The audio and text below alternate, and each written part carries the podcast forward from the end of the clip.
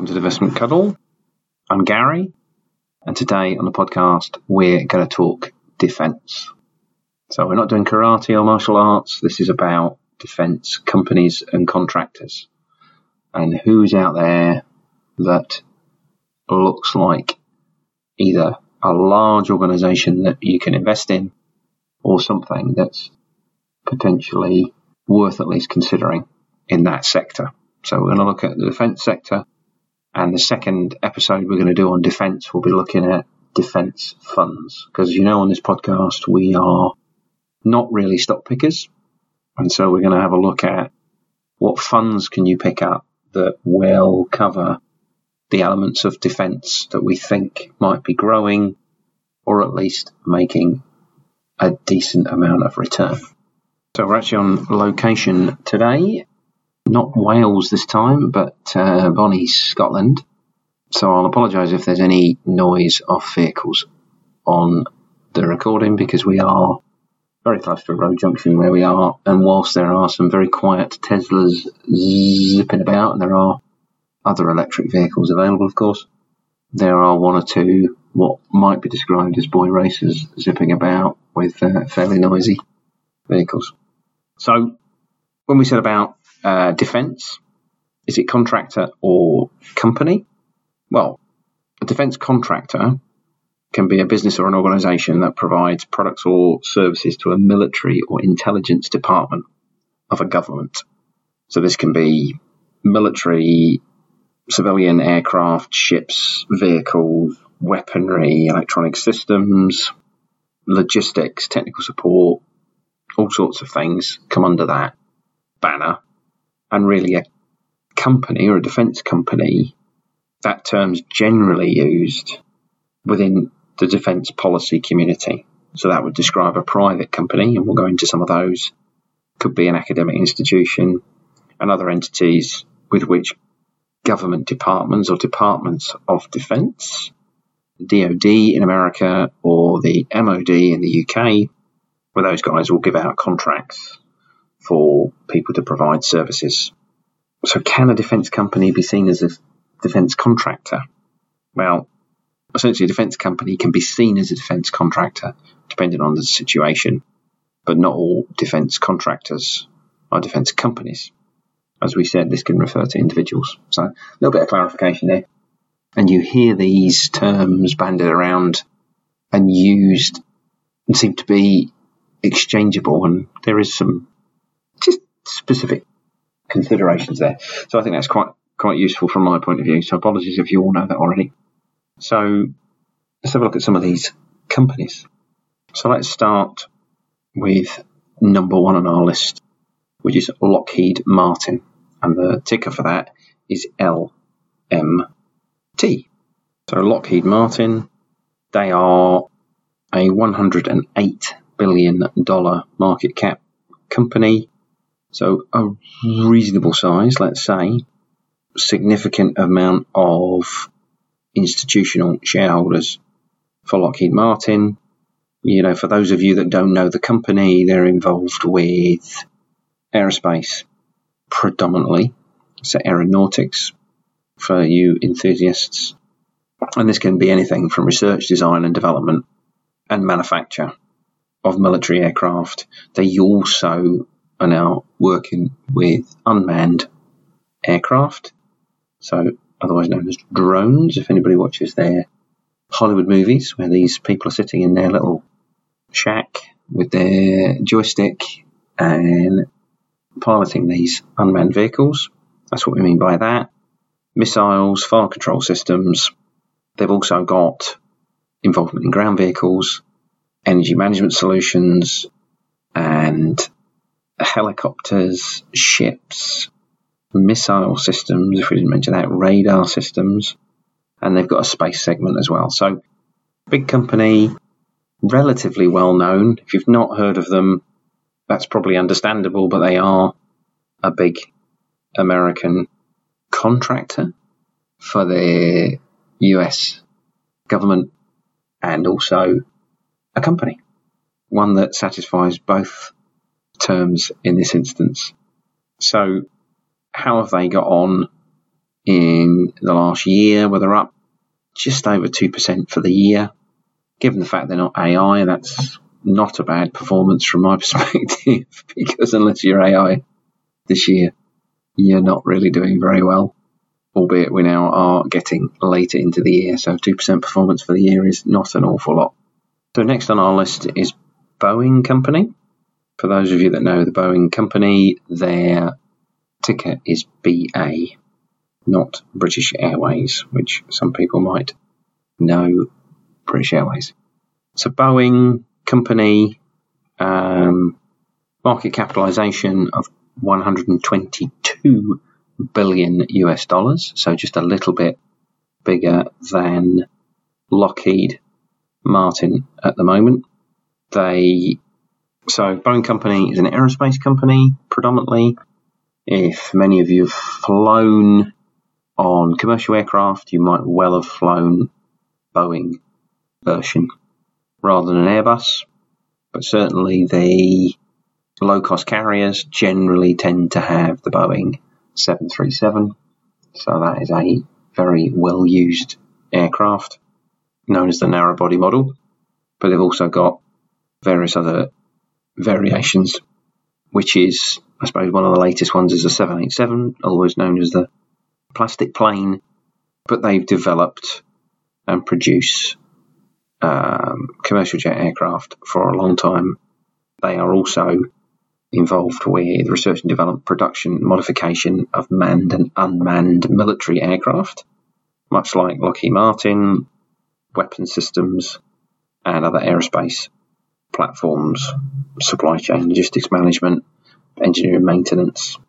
So, quite a broad remit there for them as well. And I guess in that sense, similar military presence to Lockheed in terms of what they're offering, not as broad, you could argue, but also they've got a, a large presence in the civil sector because they are one of the largest providers of airframes for the civil aerospace business. So, how they done this year? Well, they're actually up 40% this year. That's because airline stocks and airlines have improved from a fairly low position. So, big return, but not if you own them before, before they were in trouble, before the pandemic. So, fantastic change compared to Lockheed Martin, but I would argue that Lockheed's not dropped anywhere near as much as Boeing over that period. So, next on our list is Raytheon Technologies Corporation. Ticker symbol is RTX, and that's now down as RTX Corp for the purists before I get told off for having the wrong company name. So RTX Corp is a hundred and nine billion dollar market cap. So again, similar size to Lockheed Martin at current prices. All, all the companies we've looked at so far have got institutional shareholding, significant institutional shareholding, and RTX Corporation is an aerospace and defense company. The company does advanced aviation engineering, integrated defense systems, and does essentially development of technology solutions. The company operates through three segments Collins Aerospace, Pratt & Whitney, and Raytheon. So Pratt & Whitney, aero engine manufacturer. So you can look at that go, well, there's the engine part there, Collins Aerospace and Raytheon. So you've got Collins is aftermarket solutions and service solutions for the aircraft manufacturers, airlines. So, as we said, there's an element of services in there. Pratt and Whitney, as we said, is the engines element of the business. Also looking at business jet market and general aviation. So, Raytheon, advanced air and missile defense systems, hypersonic, which we're hearing more and more about with various weaponry, sensors and radar and those kind of things. And they're also looking at space, which was similar to Lockheed. But so they've got government and commercial customers in RTX Corp. So how have they done over the last year? Well, they're down just over 12% for the year. If you look at this at the moment, if you put these all within the defence sector, Boeing would be outperforming the other two because we said Lockheed was slightly positive and RTX are down double digit. So all the companies that we've had so far are all based in the US. So a little bit of a divergence from US companies is BAE Systems PLC. The ticker on that is also BA, but so that will be on the FTSE index rather than the American index. So BAE Systems is around a 31, 32 billion pound business. So say it's kind of in the 40 billion dollar mark, probably just shy of that. So considerably smaller than the other companies we've been looking at, but registered in London in the UK. BAE Systems is again a defence, aerospace, and security company involved with electronic systems. It's got US and UK based electronics activities, and this is for warfare systems, flight controls, precision guidance. They're involved with platforms and services with operations in, as we said, the US and the UK and other parts of Europe as well, like Sweden. So there's manufacturing going on there around vehicles, weapons, munitions, and the air segment of the business within the UK is looking at activities for Europe and international markets. You've got a maritime segment as well, cyber and intelligence segment of the company, and that's also operating in the US. So a little bit more, I was going to say diverse, really, in terms of segments for the smaller business, but just a slight divergence in owning US companies. How's BAE Systems PLC got on this year? Well, registered on the London Stock Exchange, that is up almost 28% on the year. So more akin to what Boeing's up to than the other two. And I won't go in for the into the reasons why certain defence companies have had a a bounce in share price this year. I think that's all very obvious and a situation which I'll let others comment on. Last, but by no means least, in terms of our defence companies, Northrop Grumman Corporation ticker on that is NOC. So Northrop is another American based company. They are, again, bigger than BAE Systems. They're about 66, 67 billion dollar market capitalization. So significantly smaller than Boeing and Lockheed, but another company that is heavily owned by fund managers across that area. And we'll talk a little bit more in the next episode about funds that you can look at to own some of these in perhaps a more broad or diverse portfolio. So, Northrop, again, this is a global aerospace company, as we said, based out of the US. They've got four segments to their company. You've got aeronautic systems, defense systems, missile systems, and space systems. So a little bit of synergy to some of the others there. They're involved with design and development production, and that's looking at advanced aircraft systems for the US Air Force and the United States Navy. If anybody's watched Top Gun or Top Gun Maverick, you know, the US Navy, I think Maverick flies for the Navy, but has never actually sailed a boat.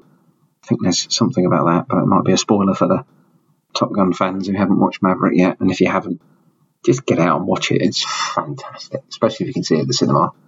It's one of those movies that is not really for the small screen unless you have a big screen and a sound system at home. So yeah, sorry, they're involved with uh, Air, Force, Air Force and, and Navy in the US. They've also got defense systems segments, looking at production integration, of weapon systems and modernization of those weapon systems. So I guess that's upgrades, that kind of element, as well as mission system, systems segment, which looks at advanced mission solutions. And then the space segment we talked about. Again, that's design, development, and integration and production and operation of these space missile defense systems. So a lot there about missile systems, whether it's defense, launch, or strategic systems. A little bit different to what we've seen with the other companies. But again, if you're interested in that kind of defense organization, this one's definitely for you. So these these guys are based in the US. They are down almost 11% on the year. So there's a real variation there, I think, but pr- predominantly these companies are down for the year or pretty much break even in terms of share price performance.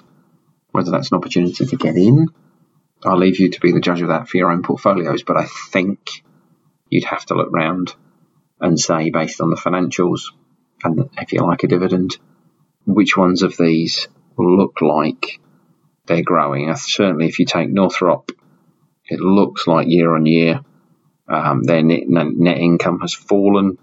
Generally, the share price doesn't like that, and it's worth digging into what's going on. Some of these companies have got one-off costs that they're dealing with. So yeah, and again, all companies have got price pressure at the moment.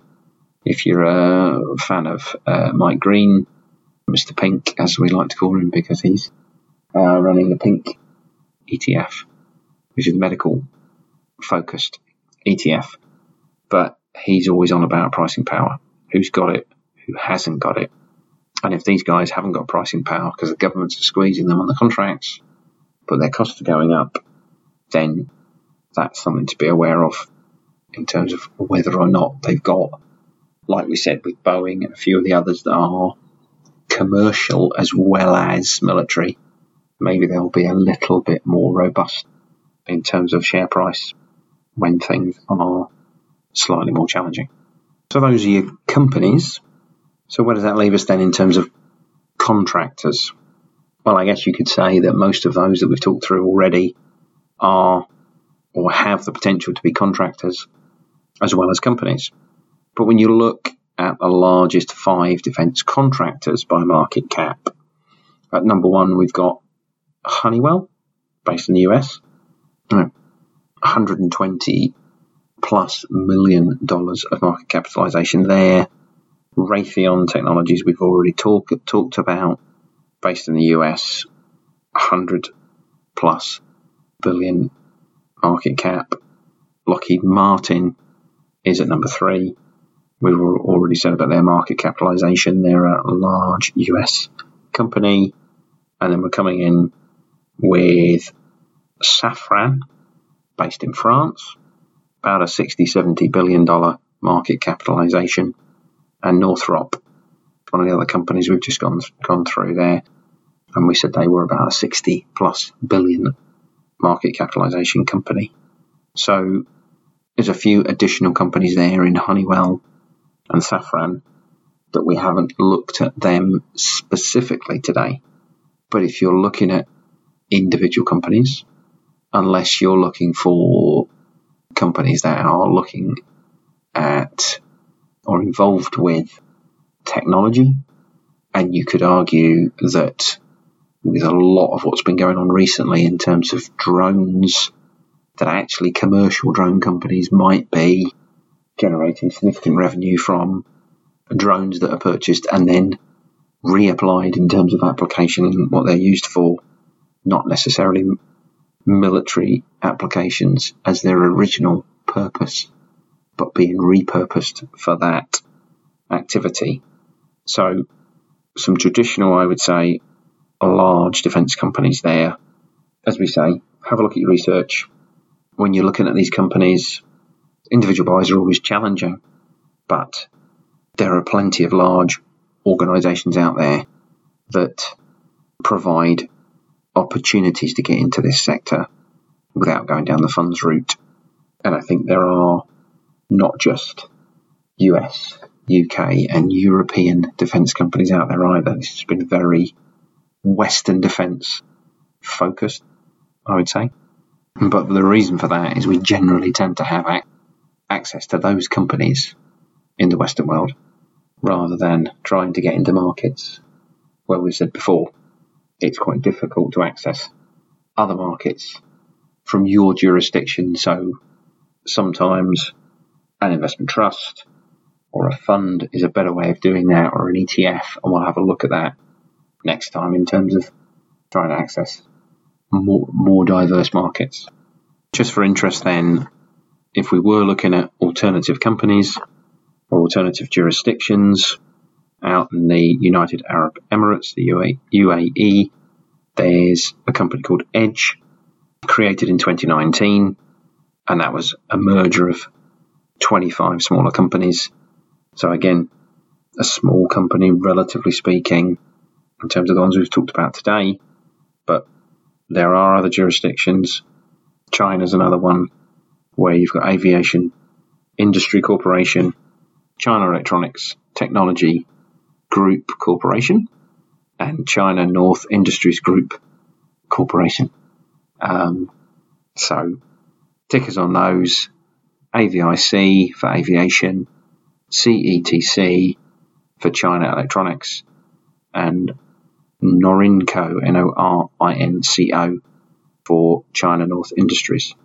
So whether you can get with the platforms you're at access to look, even just look at those, that's something to look at yourselves. But I think for us, for us, we tend to look at what we can get with our steady, boring platforms that we've got.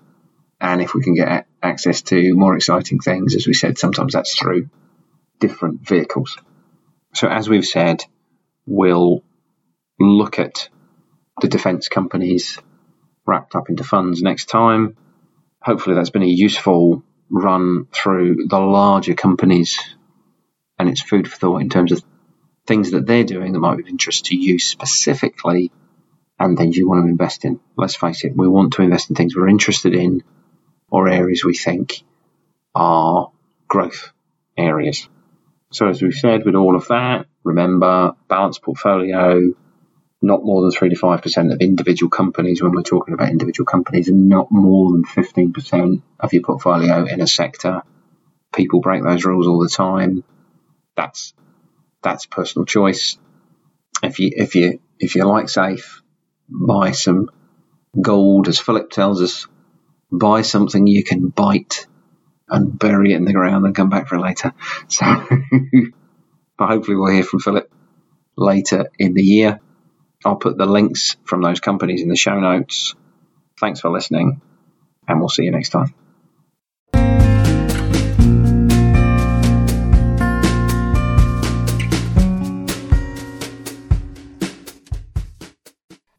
This programme has been presented for information and educational purposes only.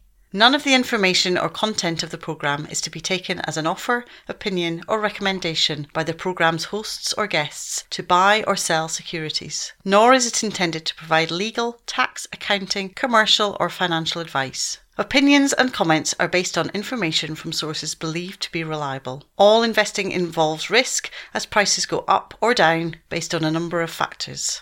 Always consider consulting a financial professional before investing.